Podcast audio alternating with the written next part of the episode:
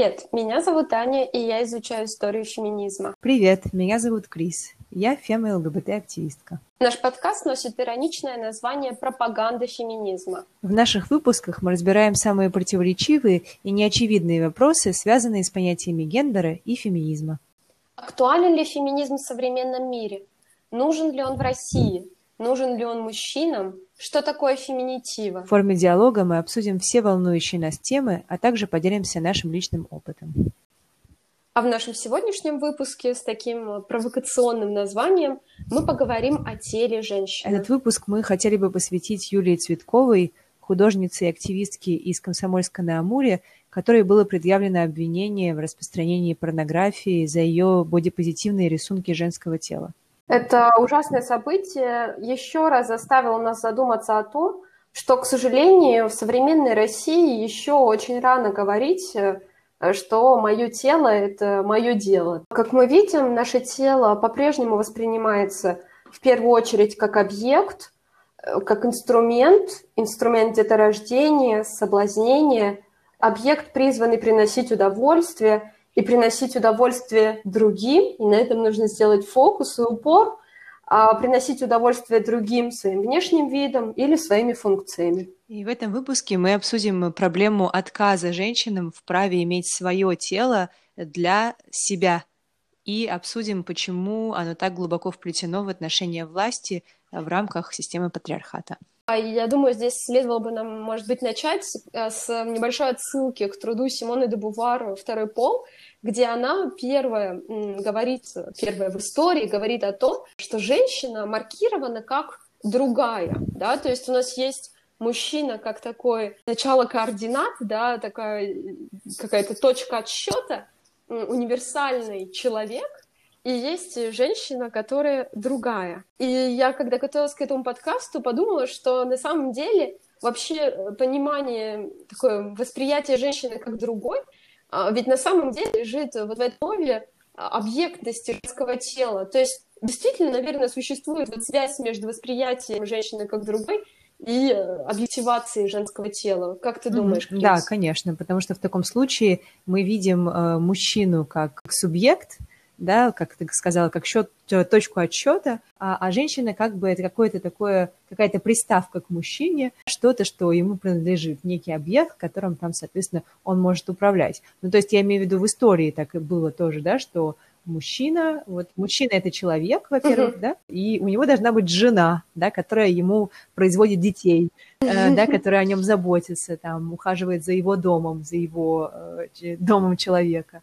Да, и такое мы даже видим в языке, да, например, что вот, ну, там, да, man в английском языке, например, да, и woman, то есть, да, мы видим, что одинаковый корень, man. То есть женщина – это что-то вот, man, да, это и мужчина, и человек, а женщина – это что-то вот, что происходит от этого вот мужчины-человека. И Ева, которая произошла из ребра Адама, да, согласно Библии, тут, в общем-то, такая же, такая же тема, да, такая же Такая же позиция. Вот он субъект, вот он творение Бога, человек, да, э, ну, я имею в виду, если мы рассматриваем это с позиции, да, религиозной, предположим, вот, да, а женщина, да. Соответственно, что-то вот, что было создано для компании, да, для того, чтобы сопровождать мужчину. Крис, я сейчас ты сказала, я вспомнила, как по- по-французски говорится «домашнее животное». Это «animal de compagnie». Женщина в какой-то степени такое «animal de compagnie». Ну да, ну да, да. Да, то есть действительно мы видим, да, вот эту производность женского от мужского. И на самом деле ты сейчас упомянула Библию, но на сегодняшний день доступны разные исследования, которые говорят, что как раз это представление о том, что библейская представление о производности на самом деле может быть следствием ошибки, потому что у нас есть во многих языках вот это, а в русском, кстати, хорошо, да, что этого нет, у нас есть человек, есть мужчина, да, mm-hmm. опять да. же, я не знаю про историю, но во многих романских языках, германских языках у нас есть мужчина и человек, который обозначается одним и тем же словом, и существует мнение, что как раз-таки в Библии вот это произош... происхождение женщины от мужчины, из ребра мужчины, на самом деле такое представление является следствием неправильной трактовки, потому что женщина была создана из ребра человека, да, то есть человека, не мужчина.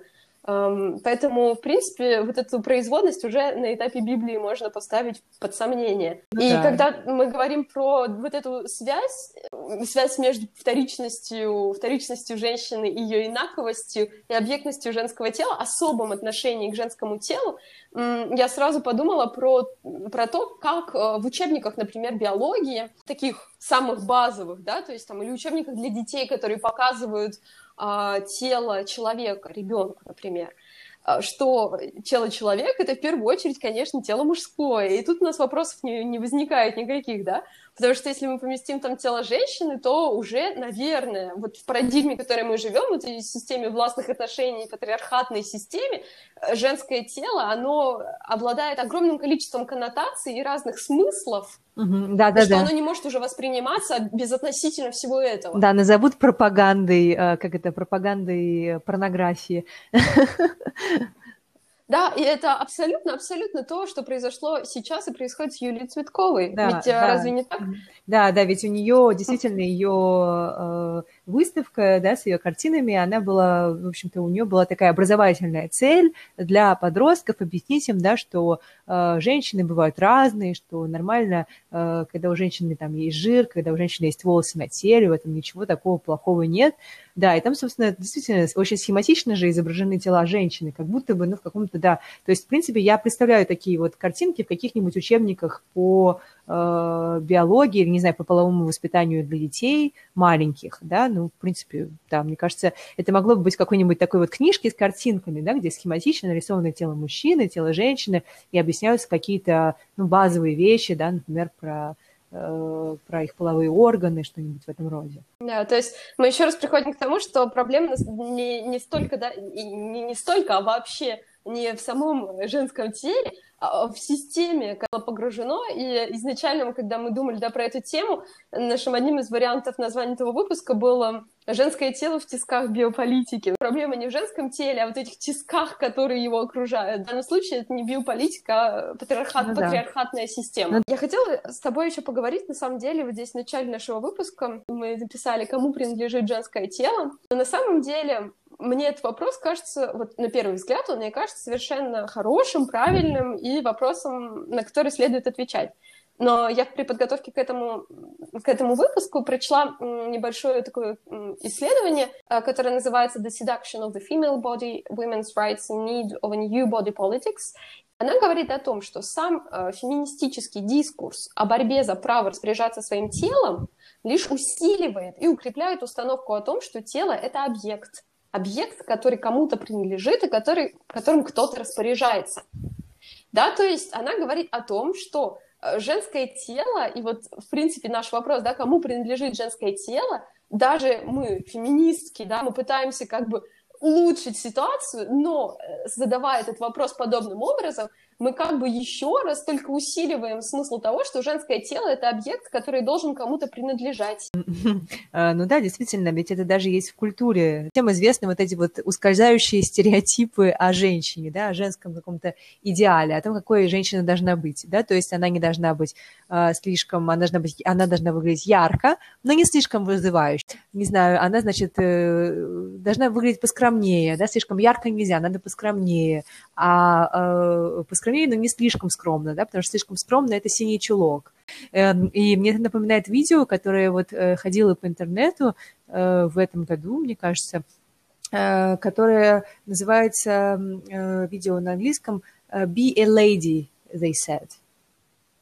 Вот, и там как да, раз обыгрываются вот эти вот, да, вот эти вот стереотипы про женщину, которые как бы друг другу противоречат. Да, абсолютно, и показывают, на самом деле, такую абсурдность вообще подобного, подобного дискурса и подобных требований к женщине вообще и к телу женщины в частности. Но на самом деле я подумала, что да, все это касается тела, как бы всех его свойств, да, то есть получается от... Э- От, от возможностей тела, да, что вот там не слишком слабой надо быть, но там, э, но и не слишком сильной, э, и, и, и но все-таки слабой, нет, но все-таки сильной, ну и так далее. Вот, э, это такое свойство, получается, тела. Mm-hmm. Потом, значит, получается э, э, структура тела, да, форма. То есть, да, то есть нельзя, не надо быть слишком толстой, но не надо быть слишком худой, да, тощей тоже не надо быть, это тоже плохо.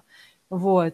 И внешнего вида, да, вот про косметику, про как одеваться там и так далее. Я еще, знаешь, подумала сейчас, мы говорим про вот такие предъявления к женскому телу, к телу женщины, но опять, да, будем помнить про наш предыдущий выпуск и про интерсекциональность. То есть, когда мы говорим про требования к женскому телу, мы в первую очередь, конечно, как бы сами того не желая, как бы универсализируем опыт женщин. Как бы я думаю, что важно здесь напомнить, что, допустим, чернокожим женщинам или азиаткам, им ведь на самом деле еще сложнее здесь, да, потому что вдобавок к объекти... к объективации женского тела вообще прибавляется mm-hmm. еще экзотизация да. и фетишизация, да, да. правда ведь? Когда мы говорим все-таки про женское тело, мы не можем не поговорить о проституции, как о какой-то высшей форме эксплуатации mm-hmm. женского тела. И я еще подумала, что проституция... На самом деле, я не сама подумала, я прочитала одну,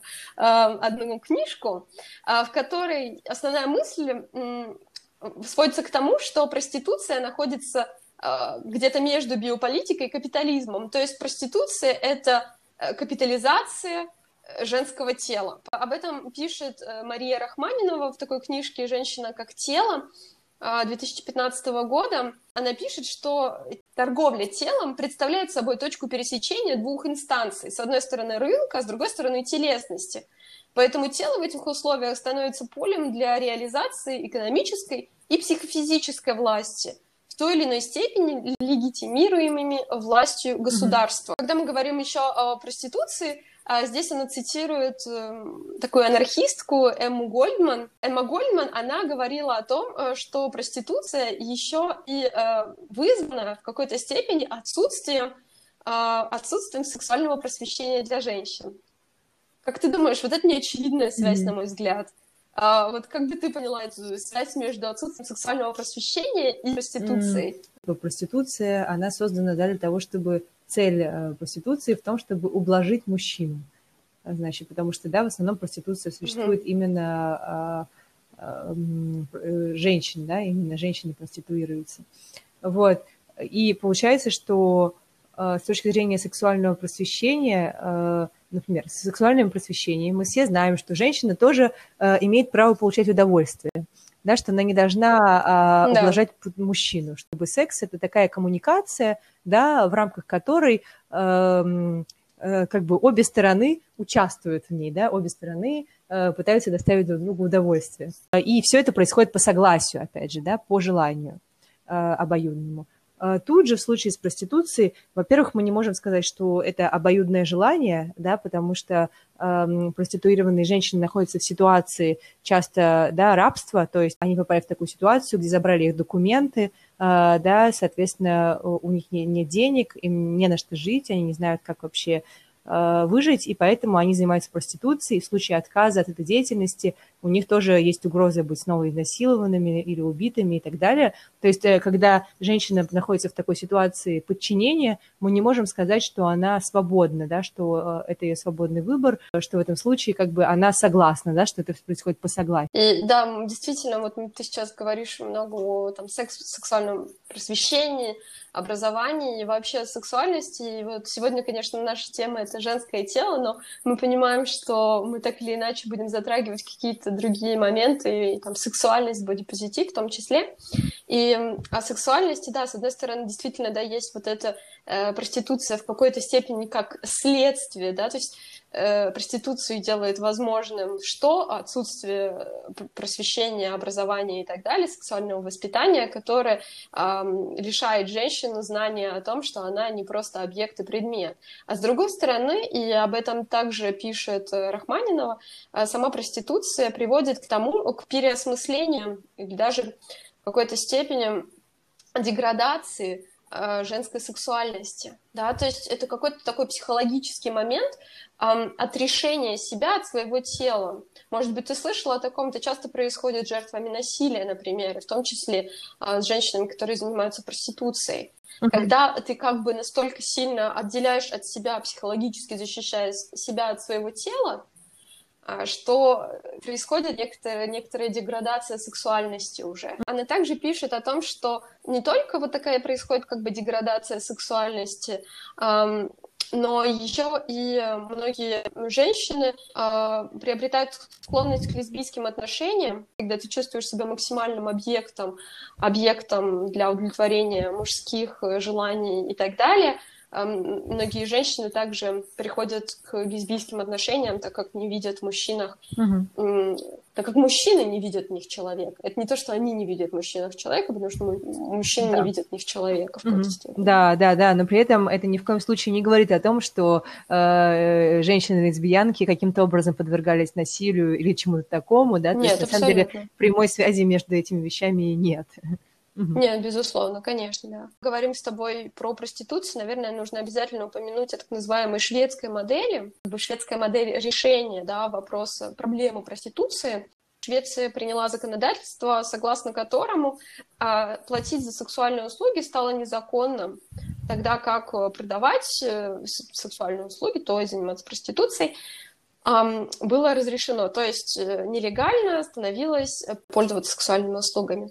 И а, многие возлагали и до сих пор возлагают на шведскую модель очень много надежд. Потому есть э, модель эта шведская, потому что она происходит в Швеции. Нужно понимать, что вот этот закон очень тесно был связан с другими социальными программами. И просто так взять шведский подход и перенести в другую страну, где настолько не развиты никакие социальные системы, но это, конечно, никогда не сработает. Хотя вообще о срабатывании шведской модели можно спорить и спорить. Американская журналистка и защитница прав женщин Меган Мерфи пишет, что шведская модель — это уникальная модель, потому что она включает в себя сильное социальное государство, уже существующие институты, помогающие женщинам, если они этого захотят, сменить профессию, полная переквалификация полицейских, которые теперь считают женщин не преступницами, а жертвами, и образовательные программы по изменению менталитета общества. Целая система, да, особая система, созданная в рамках которой этот закон как бы имеет больше шансов сработать. Хотя, с другой стороны, мне совершенно не, не нравится идея, да, с одной стороны, здесь как бы вот все, что она писала в этой цитате, речь идет о том, чтобы сделать этот выбор, заниматься проституцией для женщины максимально свободным выбором, да. С другой стороны, используется слово «жертва». Но разве мы можем говорить о жертвах, когда мы подразумеваем, что проституция — это свободный выбор в рамках шведской модели? Угу. Как ты думаешь, Крис? Ну да, это вообще очень сложный вопрос, но в моем понимании проституированные женщины — жертвы, потому что очень сложно представить ситуацию, в которой э, это происходит. Я не знаю, может быть, может быть, я чего-то не знаю, может быть, э, существуют какие-то такие вот э, ситуации, в которых женщина действительно сама выбирает заниматься проституцией э, и очень рада своей работе. Не знаю, я не могу представить этой ситуации, да, в основном э, э, женщины находятся как бы в ситуациях рабства или принуждения, или же, например, э, хорошо, представим социальное государство сильное, да, в котором, ну, предположим, почти нет рабства. В таком случае, в, каких, в какой ситуации женщина пойдет э, э, как бы на эту работу, да, так называемую? Ну, то есть в случае, наверное, ужасной бедности, я подумала, наверное, в таком случае мы видим здесь социальное неравенство, да, классовое неравенство, что вот мы представляем, например, женщину, которая у которой нет, нет денег на еду, да, и, соответственно, она выбирает вот такой вот путь, потому что у нее, ну, просто у нее нет других возможностей. То есть даже если мы представляем ситуацию, где женщина добровольно идет заниматься этим, да, без ситуации рабства, даже эта ситуация, мне кажется, неутешительна, не может быть благоприятной и связана все время с неравенством. Вот здесь я бы хотела процитировать Джоанну Дахлин, это секретарь группы, объединяющей все женские организации Швеции, которая высказала по этому поводу, и ее цитату приводит би би си. Она пишет: «На одной чаше весов находятся женщины, которые свободно и охотно продают сексуальные услуги, на другой – подавляющее большинство женщин, которые, которых продают в рабство или заставляют заниматься проституцией. И баланс не в пользу первых». Ну то есть, вот. Это, безусловно, в настоящем мире, это то, о чем ты говорил, в настоящем мире, безусловно, да, шведская модель, мне кажется, что она будет работать в идеальном мире, да, где должно быть удовлетворено огромное количество сопутствующих условий. Ну да, хорошо, да, в мире, где нет патриархата, может быть, ну типа, ну, да, да, если мы представим, что все равны, все равны, и все, и это такая, как бы, да, секс-работа, в которой и женщины э, могут э, да, заниматься проституцией, и мужчины, они равным образом занимаются проституцией, да, это просто вот такая, такой вот вид работы, да, но такого же общества нет в реальности. Стефани Тагерсон эм, в интервью газете «Вашингтон-Пост», которая также приводит би би си, она пишет, мы, она говорит, мы не хотим жить в обществе, где узаконено право одного человека покупать другого. С другой стороны, здесь все-таки есть вот этот такой моральный аспект, да, даже в идеальном обществе э, покупать право другого, покупать тело другого. Мне кажется, это тоже такой не, не столько моральный, сколько, мне кажется, такой философский какой-то момент, да, mm-hmm. Все-таки э, да, вопрос такого же уровня, как там, суррогатное материнство, например. С другой стороны, в шведской модели мне нравится идея, да, преследования э, людей, которые используют э, эти услуги. Да, потому что, например, в России... Э, Ну, то есть эти, эти люди вообще не подвергаются никакому ни штрафу, ни аресту, тем более, да, то есть люди, которые используют проституцию, да, мужчины, которые клиенты, да, вот, и да. Мне кажется, что совершенно несправедливо, и из-за этого тоже, кстати, в обществе, мне кажется, у нас больше каких-то стереотипов, даже само слово проститутка, да, оно такое как бы унижающее да, да. слово, считается, да. используется как и обзывательство, в общем-то, да, и вот это, сколько слов вообще обзывательств по отношению к женщине, их же очень много, шлюха, проститутка, вот, и это все используется просто так, в повседневной даже речи, то есть получается, что вот этот образ проститутки такой какой-то, какой-то плохой женщине, женщины, да, которая сама виновата, конечно, и вот это она плохая, она выбрала такой вот низкий путь для своей работы, вместо того, чтобы работать нормальную работу, получить образование и так далее, да, ну, то есть, но это полное игнорирование контекста, в котором находятся эти женщины. Абсолютно. Вот, в то время как такой, есть... такой негативной коннотации вокруг клиента, в принципе, нет. Мы никому не обзываем никого, типа там клиент проститутки, ты там, не знаю. Да.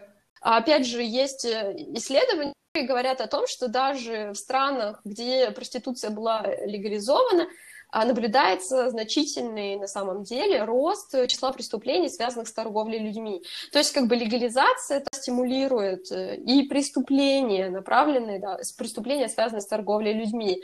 С другой стороны, тоже другое последствие, в Нидерландах стоимость услуг упала, так как это вышло из-под поля и стало легальным, при этом цены на жилье в квартале красных фонарей существенно выросли. То есть получается, что для женщин это все э, нанесло большой удар с точки зрения экономики. Угу. Им просто попросту они стали меньше зарабатывать и больше тратить. Угу. Да. Ну, то есть здесь есть плюсы и минусы. Ну да, ну и, кстати, кстати, если женщина даже свободно выбирает, да, предположим, эту профессию, то, опять же, сама вот эта идея капиталистская, да, клиент всегда прав. То есть это, это может очень легко привести к насилию, на самом деле. То есть грань, она очень, очень тонкая. Мы говорили про харассмент, мы говорили про вот эту позицию власти, да, когда человек mm-hmm. поставлен в позицию власти, и какие у него происходят процессы, и как он начинает иначе воспринимать и себя, и человека, который стоит в зависимом от него отношении. То есть это что-то, что мы не можем контролировать. И если mm-hmm. мы легализуем такие отношения, да, в какой-то степени мы способствуем проявление насилия. Хорошо, проституция – это, конечно, один из способов, да, как вот общество использует женское тело и что с этим не так, но еще давай поговорим о репродуктивных правах и женском теле. Да, и здесь у нас может быть несколько таких важных вопросов. Вот с одной стороны, конечно, это аборт. Кажется, что это что-то неотъемлемое, но все-таки и там, и здесь каждый раз, каждый день раздаются какие-то возгласы мужчин, да, которые хотят нам сказать, вообще-то вы этого права не имеете, и вообще-то ваше дело — это вот рожать детей во что бы то ни стало. Почему, mm-hmm. как ты думаешь, сохраняется все время этот риск потерять это право? Мне кажется, это еще связано с отношением... ну, к жизни, да, что есть многие люди, не думают, что вот, значит, это живое, да, это живое существо внутри женщины, и они видят как бы аборт как убийство живого, живого человека, да, убийство человека. В то, в то же время, да, с точки зрения там даже биологии и медицины, это довольно абсурдно, да, потому что в то время, когда делается аборт, эмбрион еще не человек, вот, то есть он не мыслит как человек, он не живет да. с жизнью человеческой, да, и фактически, то есть мы не можем сказать, что это убийство человека, да, но в то же время с религиозной точки зрения, да, это как бы, как бы нерожденный человек. Мне кажется, такой взгляд на вещи, он довольно архаичный на самом деле. Да, мне кажется, здесь такой немножечко парадокс, то есть, когда мы говорим, давайте запретим аборты, мы говорим о том, что мы нарушаем, да, права нерожденного человека, права эмбриона на жизнь, но при этом мы как-то не совсем понимаем, что мы нарушаем права женщины, которая носит этого ребенка. Ну да, правильно? Да. То есть, кстати, женщина, которая вот уже рожденный человек, она здесь, и почему-то ее права, они менее, да, так скажем, права, чем... Да. Да, ведь правда, ведь правда получается, мы как бы ценим нерожденного человека выше и больше, сильнее, да, да, придаем ему большую ценность, чем уже рожденному человеку, который уже живет много лет на этой земле. В тысяча девятьсот двадцатом году в СССР легализовали медицинский аборт. Но очень быстро, через шестнадцать лет, в тысяча девятьсот тридцать шестом году, после, то есть когда произошел такой поворот политики, мы разговаривали об этом в первом выпуске, в тридцатом году были закрыты женоделы и была прикрыта вся низовая женская инициатива, в тридцать шестом году аборты были криминализованы. Этакратический контракт – это терминология, которую используют, используют Елена Здравомыслова и Анна Темкина в статье, которая называется «Советский этакратический гендерный порядок». Вот именно с тысяча девятьсот тридцать шестого года как бы насаждается, приписывается женщинам вот эта роль работающей матери. То есть у женщины есть две функции. Первая – это работать, вторая – это рожать. Рожать детей, и, соответственно, ей запрещается делать медицинский аборт, потому что она таким образом уклоняется от своей обязанности. И, конечно, с тысяча девятьсот тридцать шестого по тысяча девятьсот пятьдесят пятый годы, когда вновь был легализован аборт, просто происходит какой-то феноменальный рост подпольных абортов, очень многие женщины умирают. Ну, на самом деле это катастрофа. Mm-hmm. Об этом можно почитать в книге Натальи Лебиной «Мужчина и женщина. Тело, мода, культура. СССР. Оттепель». И хотя эта книга относится к... Она как бы описывает в основном оттепель, то есть пятидесятые, шестидесятые годы, но она также дает и контекст тому, что предшествовало этим годам. И на самом деле вот эта ситуация подпольных абортов, но она катастрофична. И это понимают все, и в первую очередь это понимают доктора, медицинские работники. Mm-hmm. На самом деле я хотела вот здесь процитировать небольшой отрывок из ее книги, который как раз-таки, в котором она как раз-таки говорит о, о том, как проходили вот эти криминальные аборты, да, то есть незаконные аборты mm-hmm. в сороковые годы. Она здесь цитирует рассказ петербурженки тысяча девятьсот двадцать пятого года рождения, ее фамилия Роткерх, о событиях тысяча девятьсот пятьдесят четвёртого года. То есть за год до декриминализации абортов. Mm-hmm. И довольно длинная цитата, но мне кажется, что прям важно ее прочесть. Саша поговорил со знакомым фельдшером. Тот, как узнал, пятый месяц, отказался. Потом я нашла девчонку, которая делает аборты. Велела приготовить хозяйственное мыло, кипяченое. Я все приготовила. Она пришла, влила это мыло и сказала: воздух попал, будет знобить. Так и вышло. Пришел Саша и сразу все понял, что я уже готова. Знобила, поднялась температура сорок, плод не идет, и на другой день тоже. Вызвали скорую. Саша убежал, за аборт очень строго судили. В больнице сказала, что сделала аборт сама, внимания никакого. Только при обходе спрашивали, не родила? Нет, пусть рожает и все. Лежу уже три дня, температура сорок, стала уже разлагаться, пошла вонь от меня, в палате стали жаловаться, не могут есть. Запах по палате, и никто ничего. Сделала сама и выкарабкивайся как можешь. Я просила сестричку, чтобы меня перенесли в коридор. Зима, холодно, но хоть и мешать никому не буду. На меня наложили матрас, чтобы не замерзла.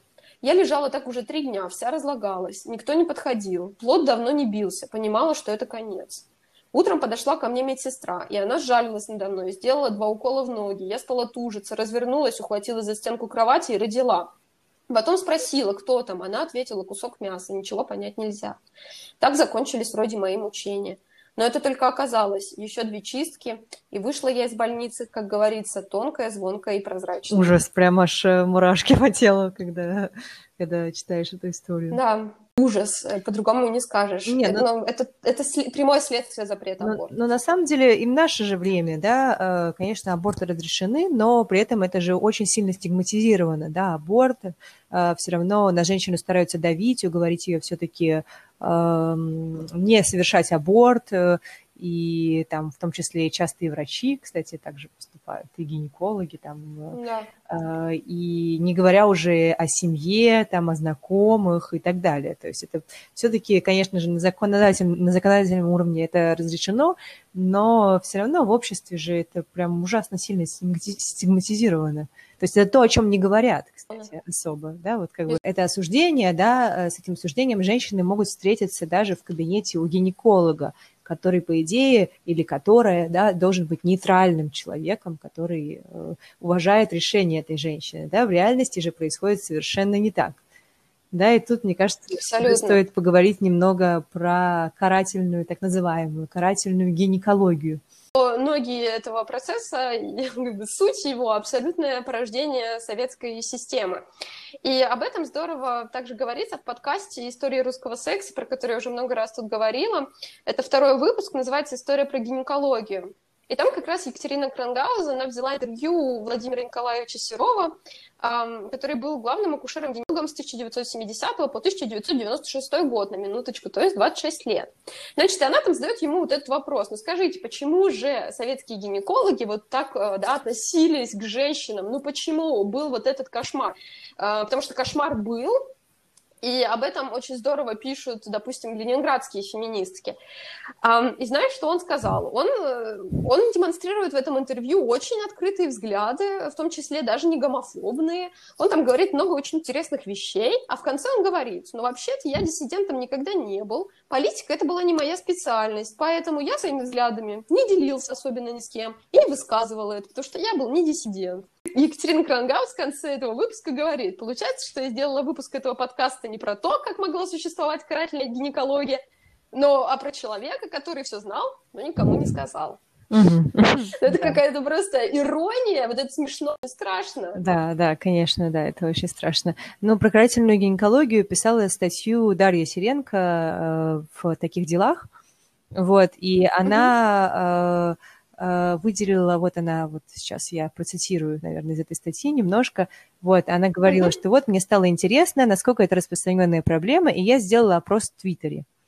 И, в общем, она разбила истории разных женщин, которые ей рассказывают эти истории, на, на типы, да, то есть это mm-hmm. случаи сексуальных домогательств от врачей, есть истории насилия, это нанесение физических повреждений из-за грубого обращения во время осмотра, потом тебя не верят, что у тебя не было секса, говорят, по тебе видно, что ты спишь со всеми, не ври, да, тебе говорят, что плохо быть девственницей, что срочно нужен целебный мужской пенис, который обязательно все излечит, что жить без секса ненормально. Тебя стыдят за вес, цитирую, врач хватала за голые складки живота, трясла и говорила: посмотри на себя, тебя стыдят за волосяной покров. Вот. И тут я хочу от себя еще добавить... От себя хочу добавить, что на самом деле, да, стыдить могут еще и, например, за сексуальную ориентацию. Например, лесбиянки очень часто, не мои знакомые лесбиянки, не и я сама, кстати, тоже была в таком положении, да, когда э, встречалась с девушкой, до этого не встречалась с мужчинами. Приходя к гинекологу, да, я скорее предпочитала говорить, отвечать на вопросы базово, да, например, там, ведете ли половую жизнь, э, да, пользуйтесь ли предохранением, да, презервативы, да, не, не уточняя, с кем я веду половую жизнь, например. Ну, то есть, как бы, что, в общем-то, совершенно тогда теряется смысл, да, осмотра у врачей. Не, смысл осмотра, в принципе, не теряется, но все равно, да, когда ты приходишь к врачу, ты должна быть свободной, ну, должна, как бы, иметь возможность свободно, спокойно рассказать, с кем ты ведешь половые, с кем у тебя половые контакты, да, и чтобы врач просто лучше знал, знала твою ситуацию, и все. Просто чтобы осмотр был эффективнее. Вот. Но да. В то же время, на самом деле, это такой распространенный вопрос среди лесбиянок. Это вот кому идти, кого посоветуете, может быть, там есть хороший врач. И э, я сама, когда выбирала гинеколога, э, мне тоже, в общем-то, помогла, помогли знакомые. Mm-hmm. Так, получается, лесбиянки э, как бы ограничены в доступе к гинекологу, да, потому что они очень боятся лесбофобии. Безусловно, это и есть дискриминация, да, то есть, и опять мы говорим об интерсекциональности. Если ты еще женщина и при этом, допустим, гомосексуальная женщина, ты сталкиваешься еще с большими унижениями и, в общем, нарушением любых границ и вообще просто ужаснейшим отношением. Я не говорю, что да, так происходит каждый раз со всеми докторами, нет, конечно, но действительно процент женщин, которые с этим сталкиваются, просто какой-то огромный. Я не понимаю, почему, почему mm-hmm. это должно превращаться в такие пытки. Ну да, действительно, почему? Ну вот так, мне кажется, как раз мы видим, так в обществе и проявляется власть над женским телом. Да, то есть как бы мне кажется, что если гинеколог говорит такие вещи, это значит, что гинеколог сам или сама считает, mm-hmm. что э, половая жизнь, гинеколог, да, считает это что-то, видимо, низкое, как бы плохое, что-то, что должно происходить только в браке, в определенном идеальном каком-то возрасте, не слишком рано, не слишком поздно, то, что должно приводить э, к рождению детей, да, то есть получается, что как бы даже врач непрофессионально а, к этому относится, вот, то есть даже у него, у, в голове у врача есть какие-то, видимо, стереотипы очень, очень, очень жесткие, и, и вообще, не знаю, сексуальная жизнь женщины очень стигматизирована. Да, возможно, это как-то да. связано именно с этим, я думаю. Да, ты знаешь, мне кажется, здесь еще есть такая идея наказания женщины за ее сексуальную жизнь. И я обсуждала этот, как раз этот вопрос с Ириной Юкиной, на которую мы много ссылались. И она как раз застала поздний Советский Союз, и она вот как раз и высказала эту идею, да, что вот эта карательная медицина, карательная гинекология, не медицина, а гинекология именно, в ее основе лежит, конечно, мизогиния и идея того, что женщину нужно наказать за то, что она не выполняет свою главную обязанность, свою главную функцию — это деторождение. Отношения женщины испытывали и э, во время, во время родов, понимаешь? Mm-hmm. Вот это уже другой момент, да, то есть э, есть такой момент, что осуждается не только, допустим, невыполнение своей, своей обязанности деторождения, но еще и э, роды, и беременность, то есть настолько, ну это какая-то просто настолько глубинная ну, да, мизогиния, мне такое, кажется. Да, и на самом деле это же такое противоречие, противоречие то есть полностью абсолютно нарушены причинно-следственные связи. Угу. Ну слушай, это, это то же самое, что Be a lady, they said. Ну а, да, да, да, тебе, да. Тебе, тебя будут говорить и то, и другое, и ты никогда не будешь, ты никогда не будешь правильной женщиной. Ну да, да, да. Ты знаешь, я еще хотела здесь сказать, наверное, про контрацепцию, потому что вот как раз э, Ирина Юкина сказала, что контрацепция была чем-то вроде э, такой роскоши, то есть существовали презервативы, но они были очень плохого качества, и, конечно, аборт был распространенным средством контрацепции, если это можно так назвать. Но самое важное здесь то, что контрацепция была исключительно делом женщины. И вот я сейчас цитирую ее из интервью. Она говорит, что среди мужчин не было такой культуры, культуры контрацепции. Угу. То есть прервать половой акт — это было в высшей степени, это был в высшей степени мужской подвиг в интимных отношениях. Этого не было, потому что женские проблемы, они вторичны. Угу. Ну да. А да, то есть я... даже прерывание полового акта. Да, то есть, с одной стороны, опять это, да, be a lady, they said, да, опять это противоречие, да, потому что, с одной стороны, получается, что это ответственные женщины, там, и все такое, и вообще это ее вина в случае, если она забеременела и хочет совершить аборт и так далее. В то же время, да, с другой стороны, нужно ублажать своего мужчину, нужно его, чтобы он был всегда удовлетворен, да, там, и так далее. То есть получается, что вообще такая полная дискримина... дискриминация женщины. То есть я имею в виду такое противоречие, которое непреодолимое просто, да, с одной стороны, надо ублажать мужчину, делать все, что он хочет, с другой стороны, после того, как женщина забеременеет, да, это ее ответственность, это ее проблема, вообще мужчина тут ни при чем. Да, абсолютно. И ты знаешь, вот как раз-таки, если цитировать э, самиздат Ленинградского женского движения, это начало восьмидесятых, то там как раз-таки есть в журнале «Мария» такой текст, который называется «Плачет Рахиль о детях своих», где авторка этого текста, Татьяна Беляева, описывает вот этот ужас, да, унижение, там сначала собираешь бумаги, потом сидишь в очереди, потом там вот этот конвейерный аборт, ее ампулу с обезболивающим выбросили в мусорное ведро, значит, потом она пытается там прийти в себя. И что дальше? Дальше через три месяца она снова беременна. И она пишет о том, что, конечно, был кабинет противозачаточных, противозачаточных средств в больнице, но туда было очень тяжело попасть, и вообще туда можно было пойти только э, сначала к своему там, участковому врачу, потом направление на анализы, потом в кабинет, строго определенное время, в том порядке и так далее, и так далее. Нужно пройти было огромный такой бюрократический ад, немножко, чтобы получить свои противозачаточные средства, конечно, было быстрее сделать аборт. Но да. Самое главное, что такое... Это была проблема такая женская, в принципе. И, опять же, вот феминистки ленинградские пишут там в некоторых текстах, что а, они даже были вынуждены просто-напросто скрывать от своей семьи, да, что-то там наврать кому-то, чтобы там никто не знал, что они пошли делать аборт. Представьте. Ну да, ну да, мне там понравился момент, когда я читала этот текст, мне понравился момент, я даже рассказала подруге, и мы немного как бы ужаснулись и посмеялись одновременно. Это когда она пишет, что вот, значит, она опять беременна, да, ищет врача. И вот опять начались, я цитирую, опять начались поиски знакомств, спасителей и врачей. Спасена ВИ к вашим услугам. То есть она описывает, что она нашла какого-то хорошего врача ВИ. И дальше она пишет. С той поры я многим рекомендую врача ВИ. Лишь однажды вышел казус. Красота одной моей знакомой сразила его. И до аборта она вынуждена была удовлетворить его желание. Некуда было деться. Это показывает, на самом деле, вот эту связь, правда, когда женщина, вот, с одной стороны, отсутствие контрацептивной культуры, это ведет к постоянным абортам. Аборты вам не будут делать каждый, через каждые несколько, да, там, три-четыре месяца. Нужно ждать, если вы забеременели, вам нужно искать какого-то нелегального, да, там, делать аборт и какого-то подпольного врача, и вот этот вы, это подпольный врач, а потом у вас нет другого варианта, кроме как... кроме как быть изнасилованной, потому что это изнасилование, то, что да. здесь описывается, да, чтобы просто-напросто, да, как бы сделать этот аборт. То есть, на самом деле, точка отсчета здесь отсутствие культуры контрацепции, ну, конечно, мизогиния.